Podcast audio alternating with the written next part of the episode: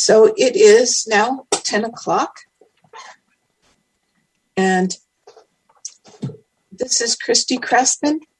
I'd like to welcome you all again to the ACB History Book Discussion Group. Today is July 6th, and anyone who knows July 6th knows that it is whose birthday? It is Jacobus tenBroek's birthday today. Mm-hmm. Just happens to fall on July 6th. Mm-hmm. And when I was tenBroek. Roger, yeah. how are we going to get you to hear better? Um, okay, Bernice, you need to mute, please. Um,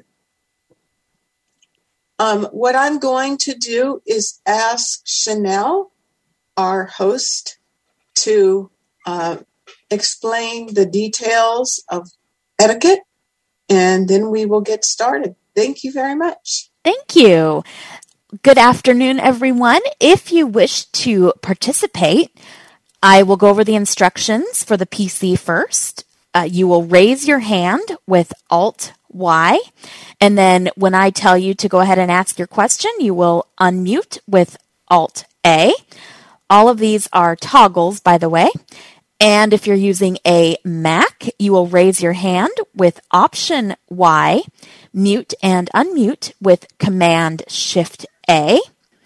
If you're using the iPhone app, you'll find Raise Hand under More in the lower right hand corner, and Mute is in the lower left hand corner.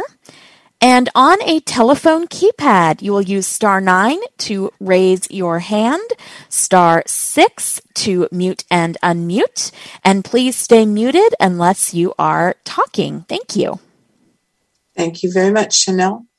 And also, um, again, to allow for everyone to be able to speak, I'd like for us to take no more than one, two minutes the most to um, ex- express ourselves, okay? And please wait to be called on by the host.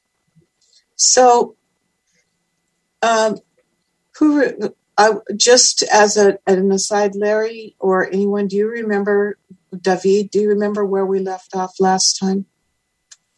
It was 1947. Wasn't it around the convention? Okay, so so I remember asking where was the 1948 convention held and who were seen as important guests. I remember asking that question. Because the uh, answer was Baltimore, Maryland. Right. And the important guests were Congress. Yes. That was near the end, so yeah. Yeah. So in in the seventh convention, Baltimore, Maryland, June 28, 1948. Um, during this convention, what did tenBroek feel confident to proclaim? Think about the Constitution as something for containing an ambitious roster of new demands for recognition and respect. What's that oh, called? I know what it's called, but my hand isn't up. Let me do that.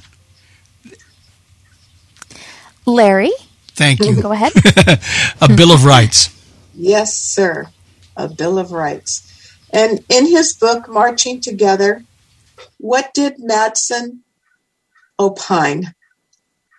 About the convention and and the address that uh, was given by tenBroek.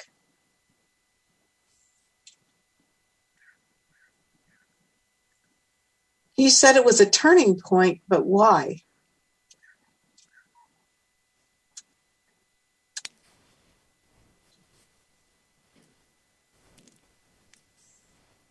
He talked about the uh,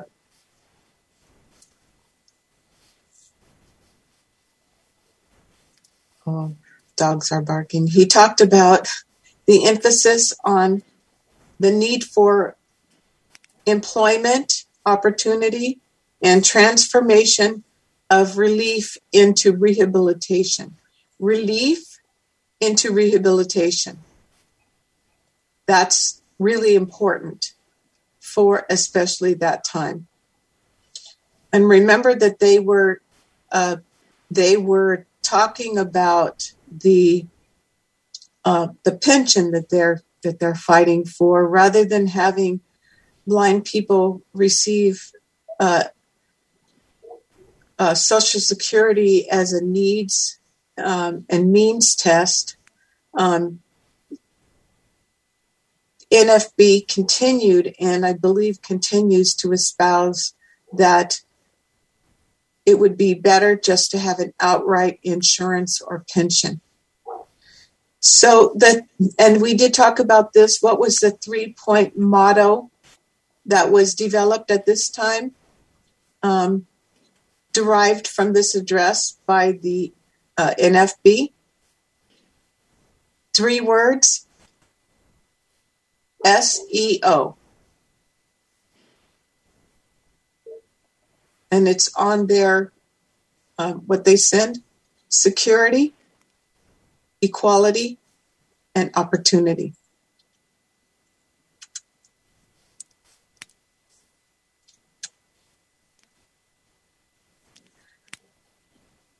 Um, I will get into a little bit of discussion, um, but uh, what do I'm going to ask?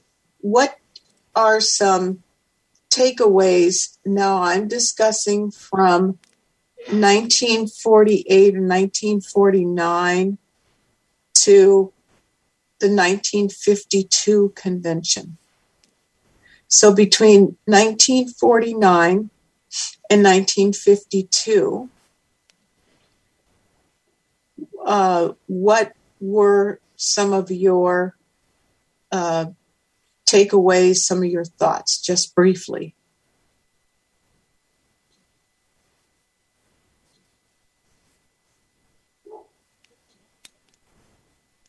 Any hands, Chanel? No, not currently. Oh man, come on, you guys. Help me here. Okay, so um,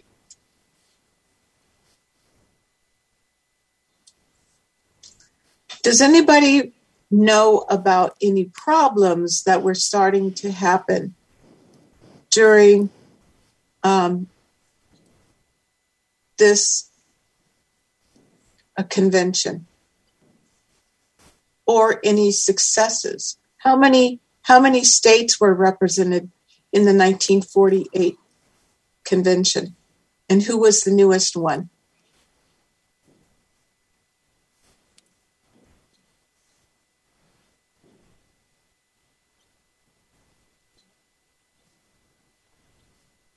Any no guesses? hands yet. No guesses?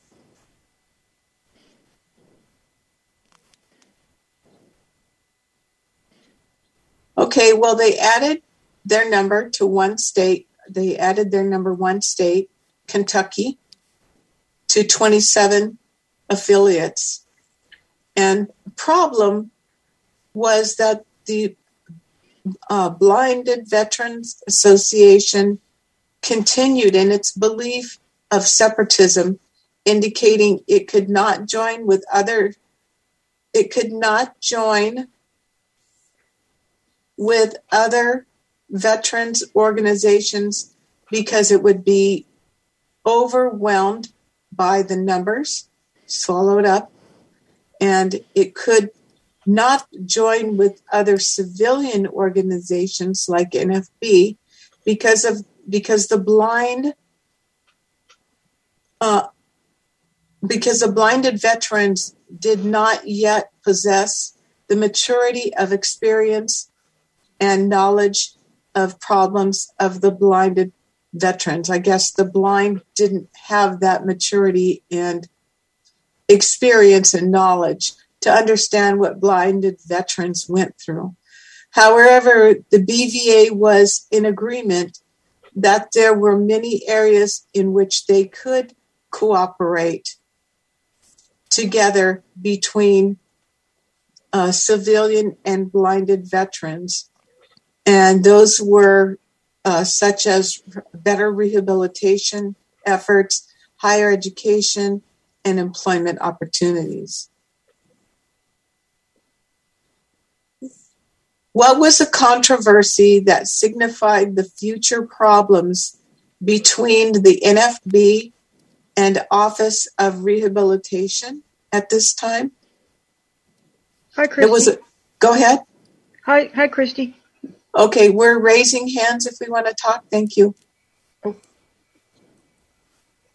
So, anybody have uh, any idea of what happened between NFB and the Office of Rehabilitation?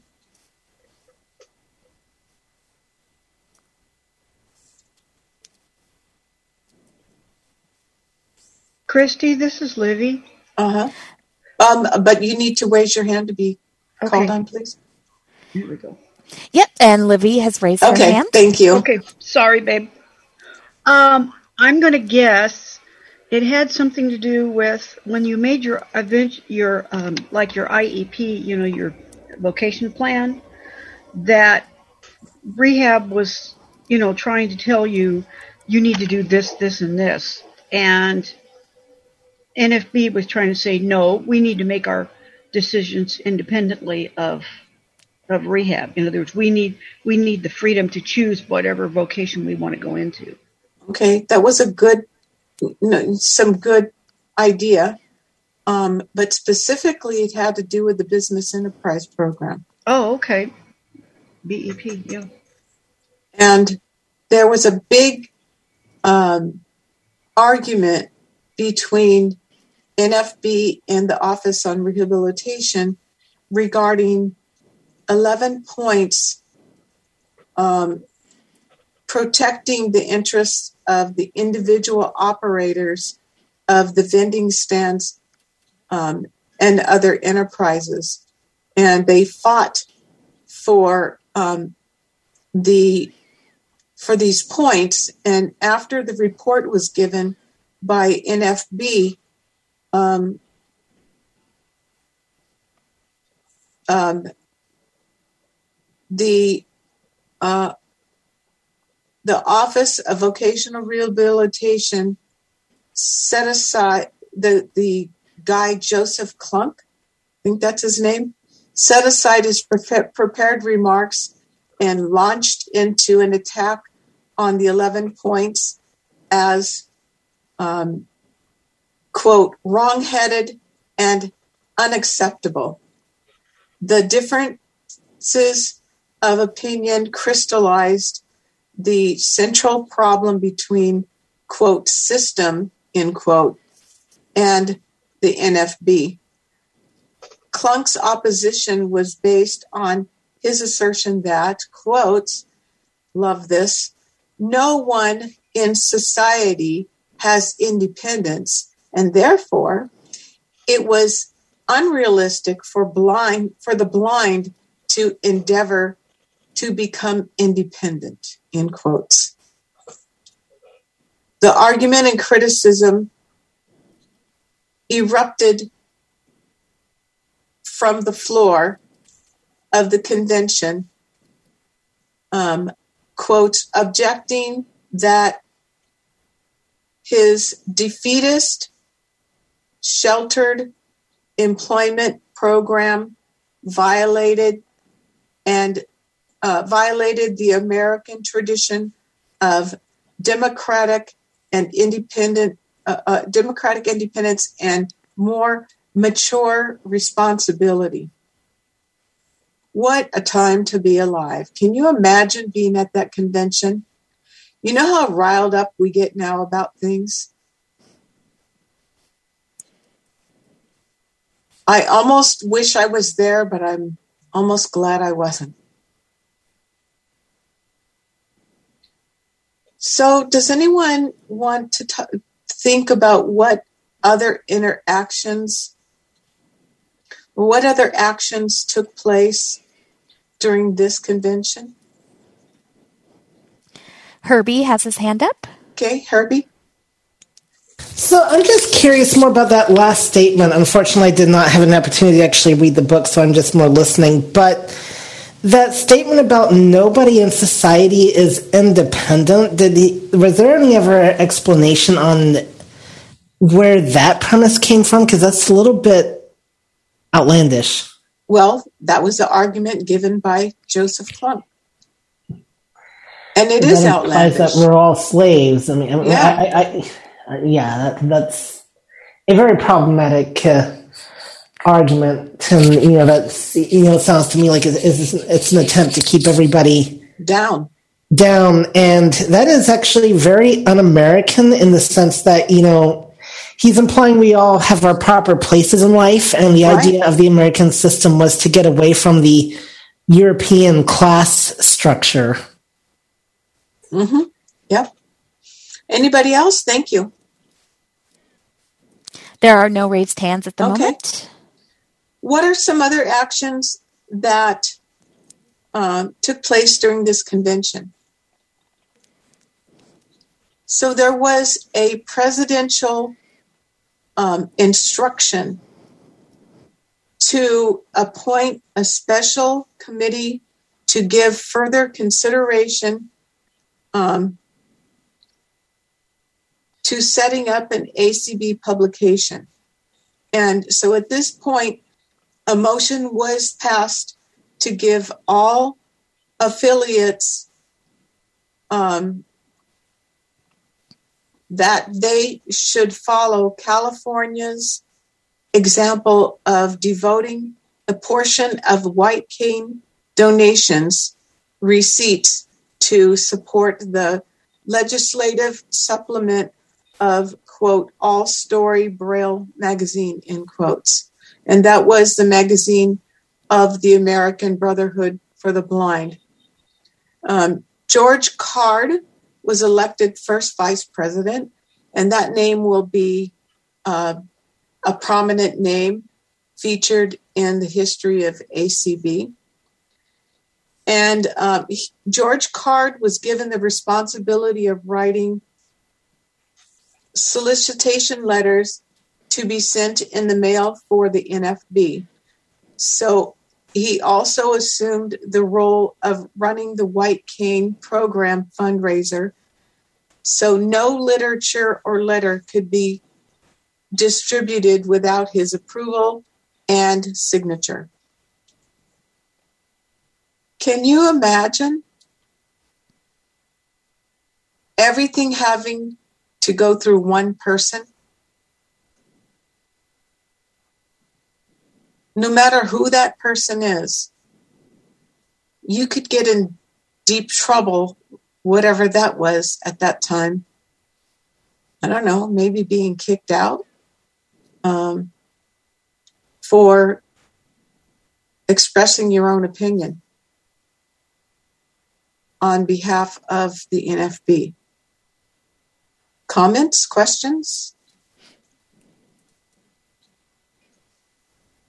Larry has his hand up. Larry?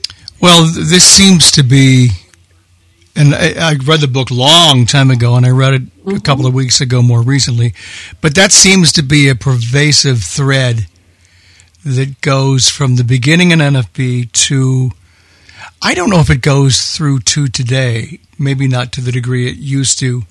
I think it seems that pre- the present regime is beginning to be a little more open and to at least allow, based on what we've seen more recently, uh, the chance for at least some discussion with other groups that might have opinions contrary to their own. But it happened. It was almost like we we will we'll, we'll form a committee, but only one person's really going to have the chance. Now, maybe the committee talked about it, but still, the autocratic rule that mm-hmm. we hear about, where one person has the ability to sign off on stuff and or to approve um, would be dictatorial in other parts of the world. At least that's the way we would see it. Yeah. And, and I and I see that going for decades in NFB. Mm-hmm. For decades, I mm-hmm. don't know if it's loosened up. I don't know enough about NFB to make such a comment, but it seems to have at least based on what we've seen more recently. Mm-hmm. Thank you. Anyone else? There are no raised hands. Okay. So, who was George Card? He was born in 1898 and he passed in 1982. Anybody else have any uh, discussion idea of who George Card was?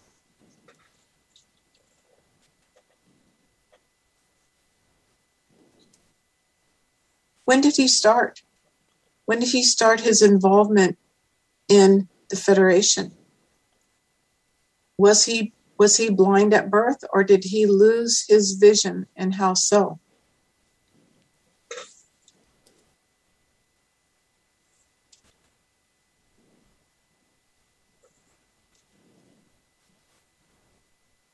Where did he live? Where did he graduate from and what was his degree?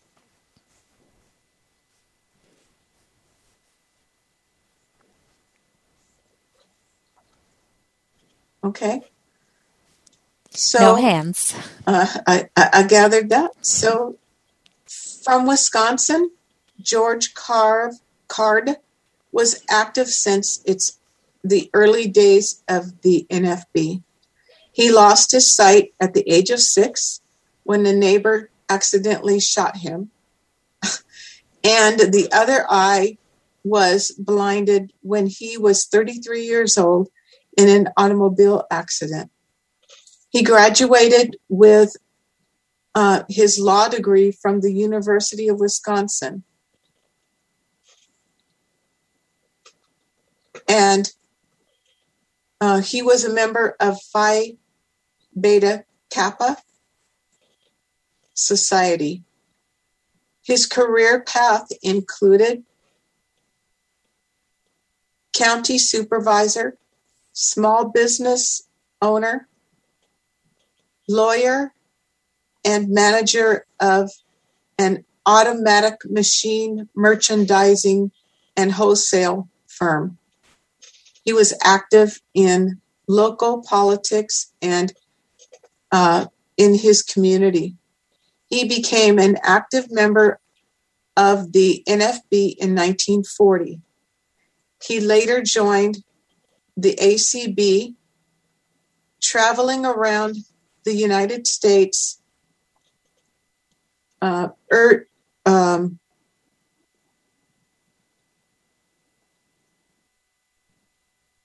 organizing, sorry, put it O and I, I, I put a U there, organizing affiliates. He was editor of the NFB's Braille Monitor and was later editor of the Braille Forum and wrote the popular column Here and There. Anybody recognize that column, Here and There, in the Braille Forum? He was involved as executive secretary of the Wisconsin Council of the Blind, member of ACB Board of Directors, and delegate to the World Council for Welfare of the Blind. In 1968, he was ACB's first representative uh, first recipient, sorry, of the George Card Award. So that's George Card. Anybody have any comments, thoughts, opinions? Think he did very much in his life?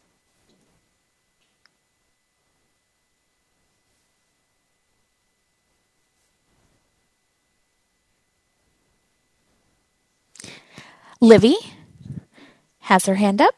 Okay, Livy. You will need to unmute with Alt A.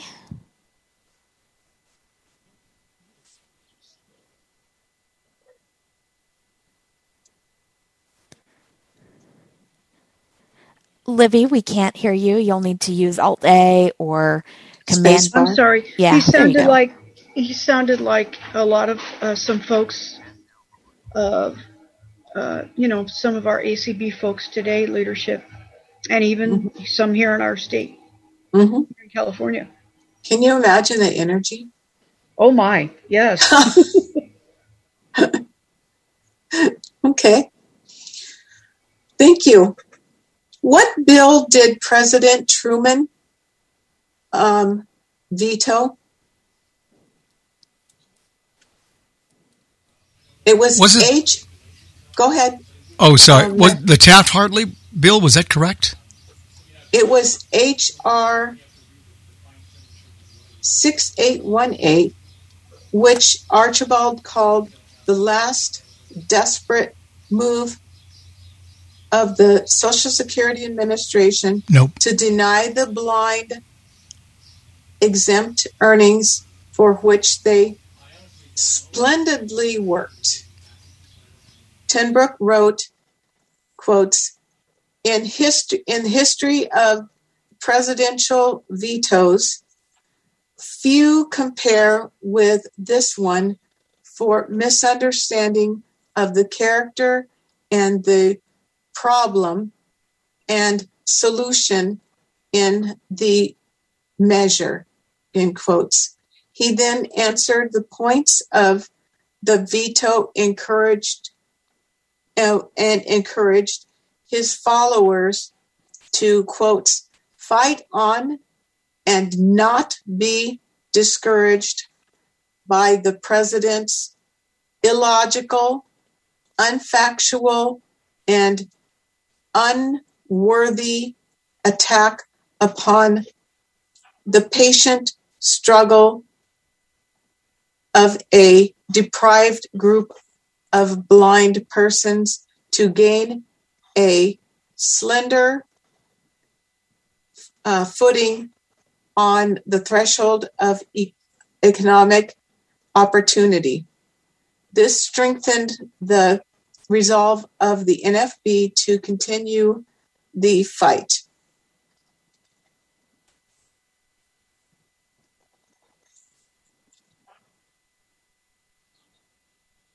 Does anybody remember um, when they talked about the Hines VA hospital in Chicago?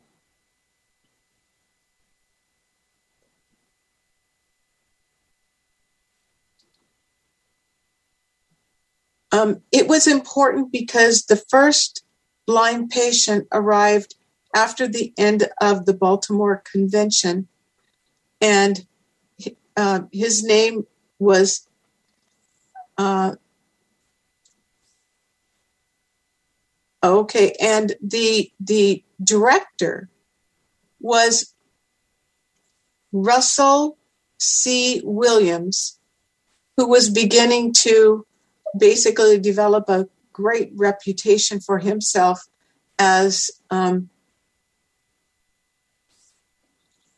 as uh, in his tenure of chief of rehabilitation of the of the blind.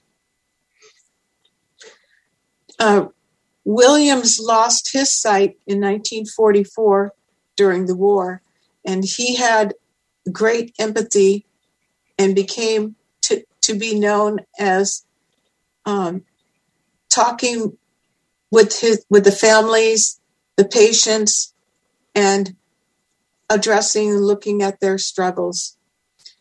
It was uh, the the hospital was tripled in size in 1951, and during the Korean War, there were 500 blinded um, in that war, and the size of the ward went from 18 to 54. So these the VA hospitals started gaining in, in prominence and thankfully how they had a blind guy leading this I'm I'm astounded that they would allow for such a thing. From your calendar, call with Nancy. Starts in 30 minutes.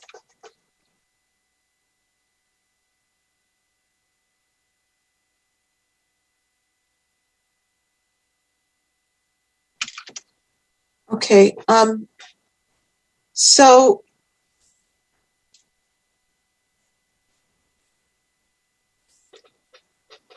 at the end of the decade, Matson wrote something about the first decade of the NFB.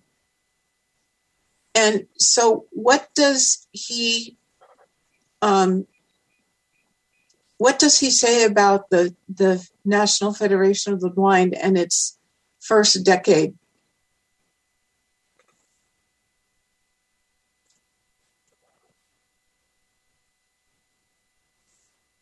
Nobody? Uh-oh. Nope. Okay. So he basically said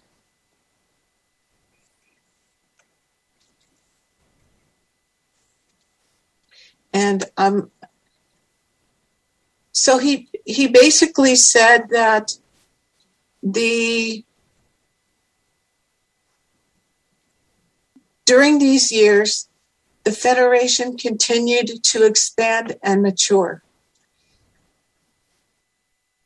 However minutes and memos and letters by durward mcdaniels indicate that there was quote, remarkable work being done in this period by a dedicated handful of energetic and talented NFB leaders working in harmonious collaboration. Um, so basically, at that point, this is where the um, kind of strife seems to be starting. Something happened in February of 1949.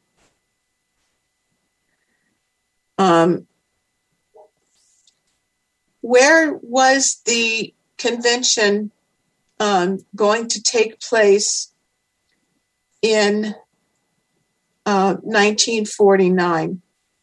And what was the significance of this uh, in terms of basically time period?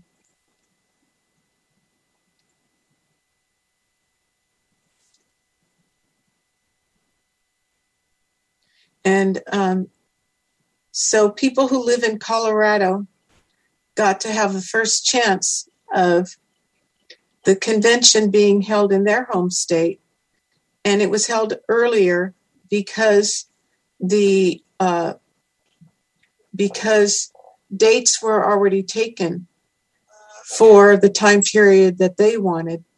And then there was a special transportation. Um, do you guys remember about the Rock Island Railroad? Any train buffs might have wanted to have been on that train during that convention um, because uh, tenBroek encouraged people to go uh, to Denver by various routes on the Rock Island Railroad, special cars that were being um, given for it was a Rocky Mountain rocket um, so there were special agents and uh, people to assist, and the fares would be uh, lowered for blind travelers and their uh, sighted guides. So, anybody want to comment on that? Yes, Debbie Green has her hand raised. Oh, good. Thank you, Debbie. Yeah, sure. Um, I'm, a, I'm a little bit of a train buff. Uh, oh, I'm like you, uh, like you just commented. I would have loved to have been a part of that. No.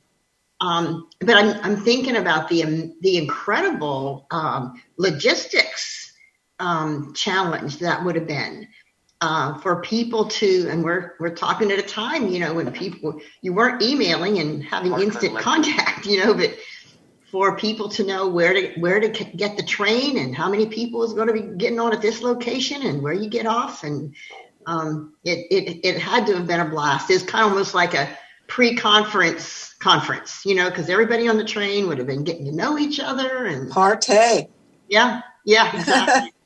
yeah, it wouldn't be uh, wouldn't be a bad idea to do it again sometime, just for fun. you know? Yeah, just for fun. Yeah, Can you imagine? All of us commandeering a train. yeah. That would make some interesting news. It would just be, it would almost just be a fun activity just to do. for- Yeah, You know? yeah. A freedom ride. Yeah. Okay, who, who's gonna who's gonna uh, put put that idea forth? That would be an interesting publicity fundraiser. yeah. Uh, I thought about it. Yeah. Fundraiser. You, ACB. Uh huh. you have another raised hand. Herbie has his Hi, hand up. Okay, I would so go to convention that way if they had the uh, Rocky, you know that that railroad. That would be so much fun. You know, I, I like I like trains, and uh, no, they're not as quick as airplanes, but they can be more relaxing, and they also usually have better food. But uh, um, Or yeah, or I- food now. or what? You would have food. Yep, you you would. But um, I would I that that would be a very interesting way to uh, go to convention and just to experience something like that. You know, I, I'd go to no matter which organization that you know did it. I, I'd so uh, give that a try because that sounds like it would be interesting. Though I can't help but wonder what it's going to be. You know, if you've ever been to a real convention. Um, I remember at the uh, state convention a couple of years ago for the NFB that I went to. I remember a mess up, a big tangle up in the hallways of guide dogs and cane users, and Herbie, have you ever been to a national convention of any kind? I have not. oh, you got to do it. I've done the virtual one um, Ooh, last no, year, There's but not, nothing like being present at a national convention. And I've been to NFB and ACB, and they are very different from each other. Um, I'll just say that. They're very different from each other. I noticed that even on the state level. Yeah. Larry has his hand up. Larry? I would, I would venture to say it because I had to go when I was working for Marriott, and Marriott, one of Marriott's sons was on the board of NFB, and so we we went to dialogue and we went to network, but we still got the convention flavor, and there's nothing like having pretty close to, if not more than, three thousand blind people at a convention. I mean, and the hotel was huge. It was, you know, like in Houston, Texas. And so the hotels had to be huge. And it, it was wall to wall people. We had the whole hotel. And also at night during parties, we had the whole hotel. And I've never seen anything like it. And I've been to tons of other national conventions with other organizations that were sighted people. John and I were the norm, or the, we're, we're not the norm, the exception we might have been one of maybe or two of maybe 10 blind people, if that, at the convention. So in this case, it was all wall to wall blind people. And it was fascinating to watch how other blind people operated. Some very well, some not so well. Uh, and, and also what they did to make sure that people got to wherever they needed to go fairly quickly. And I mean, they had guides and people saying, this way to general session! yep. Remember? Yeah. Yep. Oh yeah, and it was it, it was an amazing thing, but it all got done. It was just a little different than what I had expected, but it was a fascinating week. If you've never been to an ACB convention or an NFB convention that's in person, you need to try it at least once. Go to both. Yep, go to both. Sure. See the difference. See the difference in the flavor. Yeah. Debbie Green has her hand raised. Debbie? All the audio now So, so in 22, uh, we are go- doing in person. Do we know where and the date so we can start planning already? I'm Omaha. like the previous It, it's I- Omaha, but it hasn't been officially announced yet that it's in person. Omaha? Okay. Not yet. We don't, and we don't know. Yeah, we know it's supposed to be Omaha. We don't. I don't even know if we know the dates. Okay. Yeah, they have the Um, dates. Oh, do they? Yeah, but they haven't made an announcement yet as to whether it's going to be in person. It definitely will be virtual. It could be in person. Yeah, Oh. so it could be a hybrid. Could hybrid. be. It could be a hybrid. Good. Okay.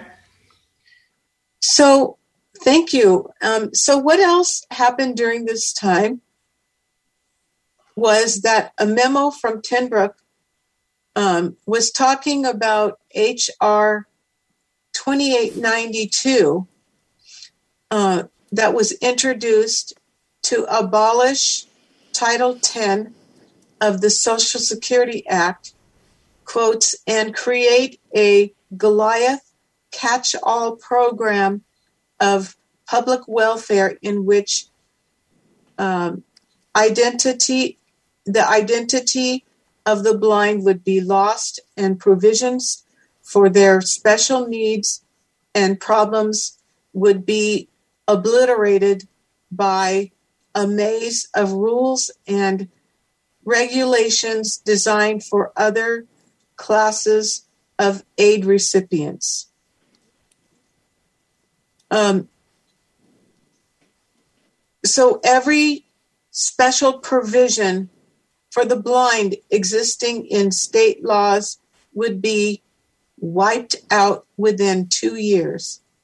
The blind would be lumped and scrambled and confused in with the general assistance program giving aid to the aged to juvenile delinquents to unemployed as well as to the city prostitute and town derelict and the village idiot.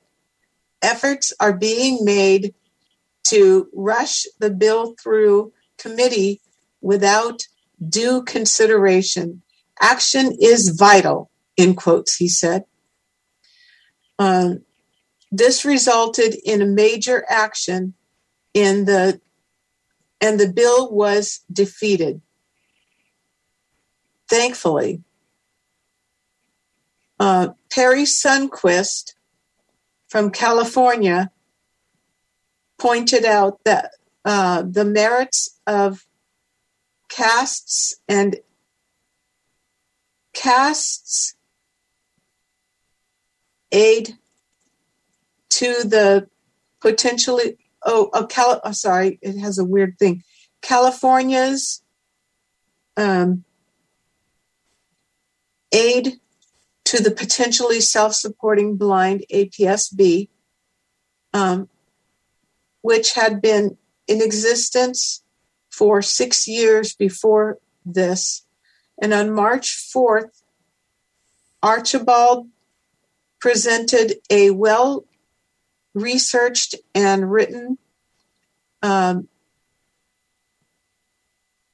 article to the House Ways and Means Committee that vigor- vigorously protested the passage of H.R. 2892, calling for Title 10 to be retained, quote, as a separate title dealing exclusively with the blind based on the accumulated experiences with aid programs, in quotes. Subsequently, a joint letter organized by Archibald and signed by R.B. Irwin, execu- uh, executive director of AFB, uh, Archibald and tenBroek um, were the signatories that um, and Alfred Allen and Peter J. Salmon of AAWB. This was presented one time that we all united. They included nine pages of proposals and amendments for the improvement of Title 10 rather than uh, Title 10 being removed. Good thing. Does that have bearing on our history today?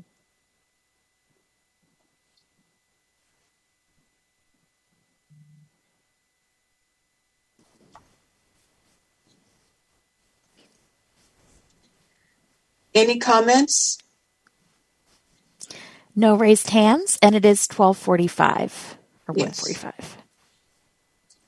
Or 1045. Whatever. yes. What was Durward K. McDaniel's role? Um, how did it increase and change? So here's Durward. He has the convention in Oklahoma. Now they're in Denver. What does anybody remember what kind of duties and, and things Durward was asked to do?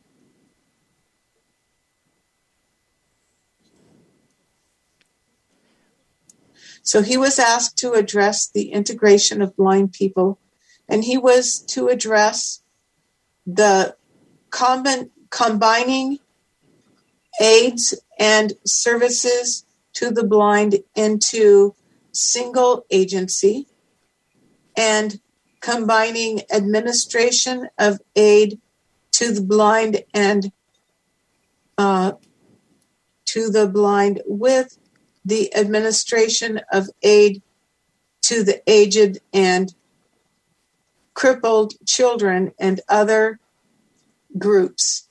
McDaniel's only child, Ruth, was born during May of 1949. So he um, um,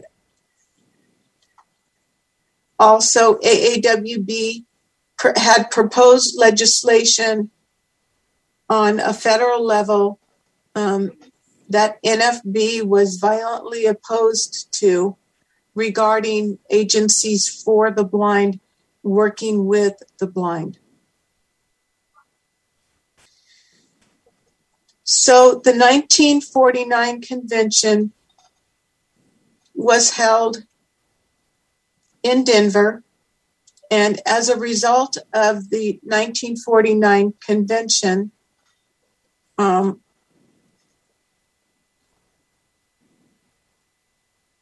there was uh, the founding of the Amer- of the Oklahoma Federation News, which was the first special periodical in the country produced for blind readers on sound recordings and edited um,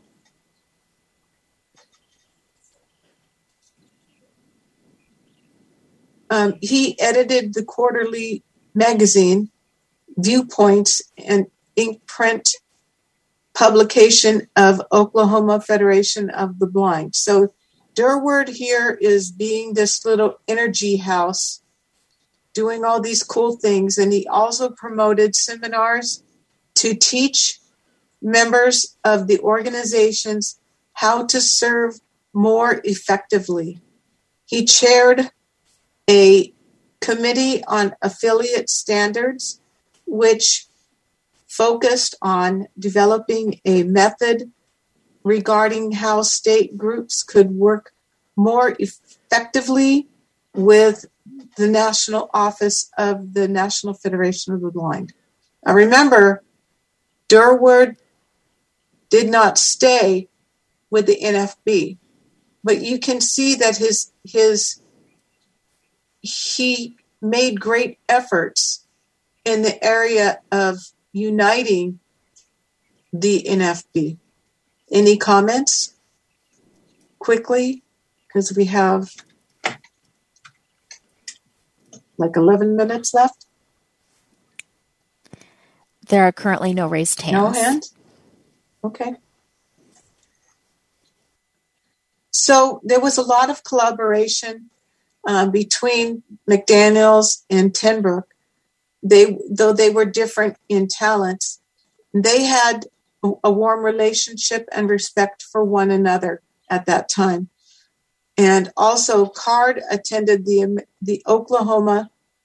Uh, Card attended the Oklahoma convention that Archibald and tenBroek could not attend because of initi- initiatives in California, things that were going on in California. Remember, California is the rebel. You know what? Generally, yeah, I think it's well known that throughout the nation, California is known for kind of being the early catalyst in things happening. So, um, at this time, we noticed that the top four leaders of the NFB are tenBroek, Archibald, McDaniel, and Card.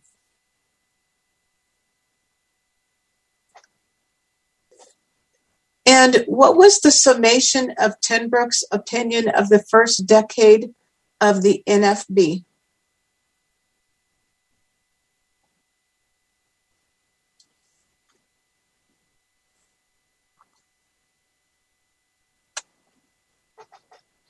He said it was a prepar- preparatory time for later achievements.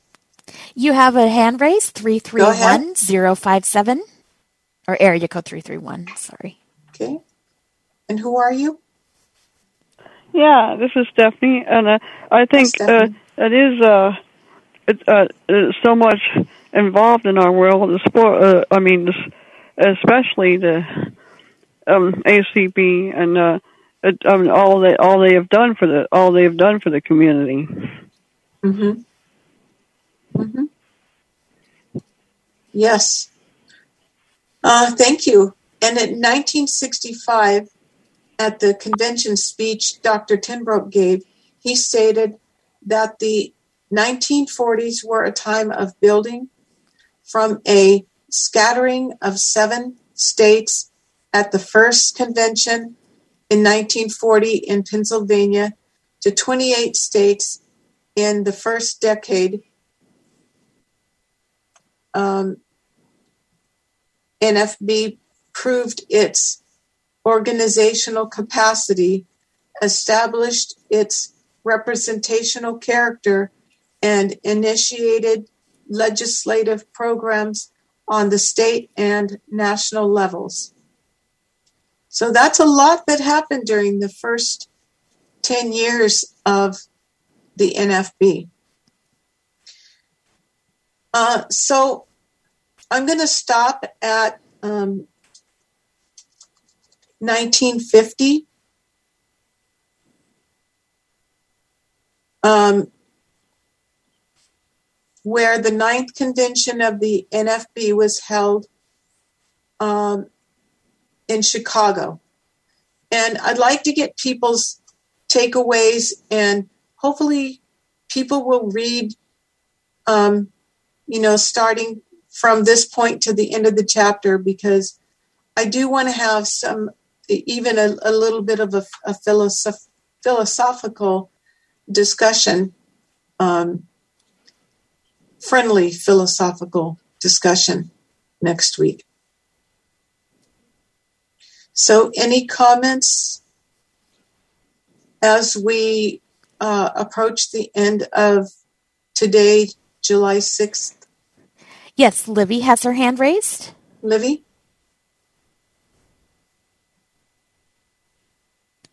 And you'll need to unmute.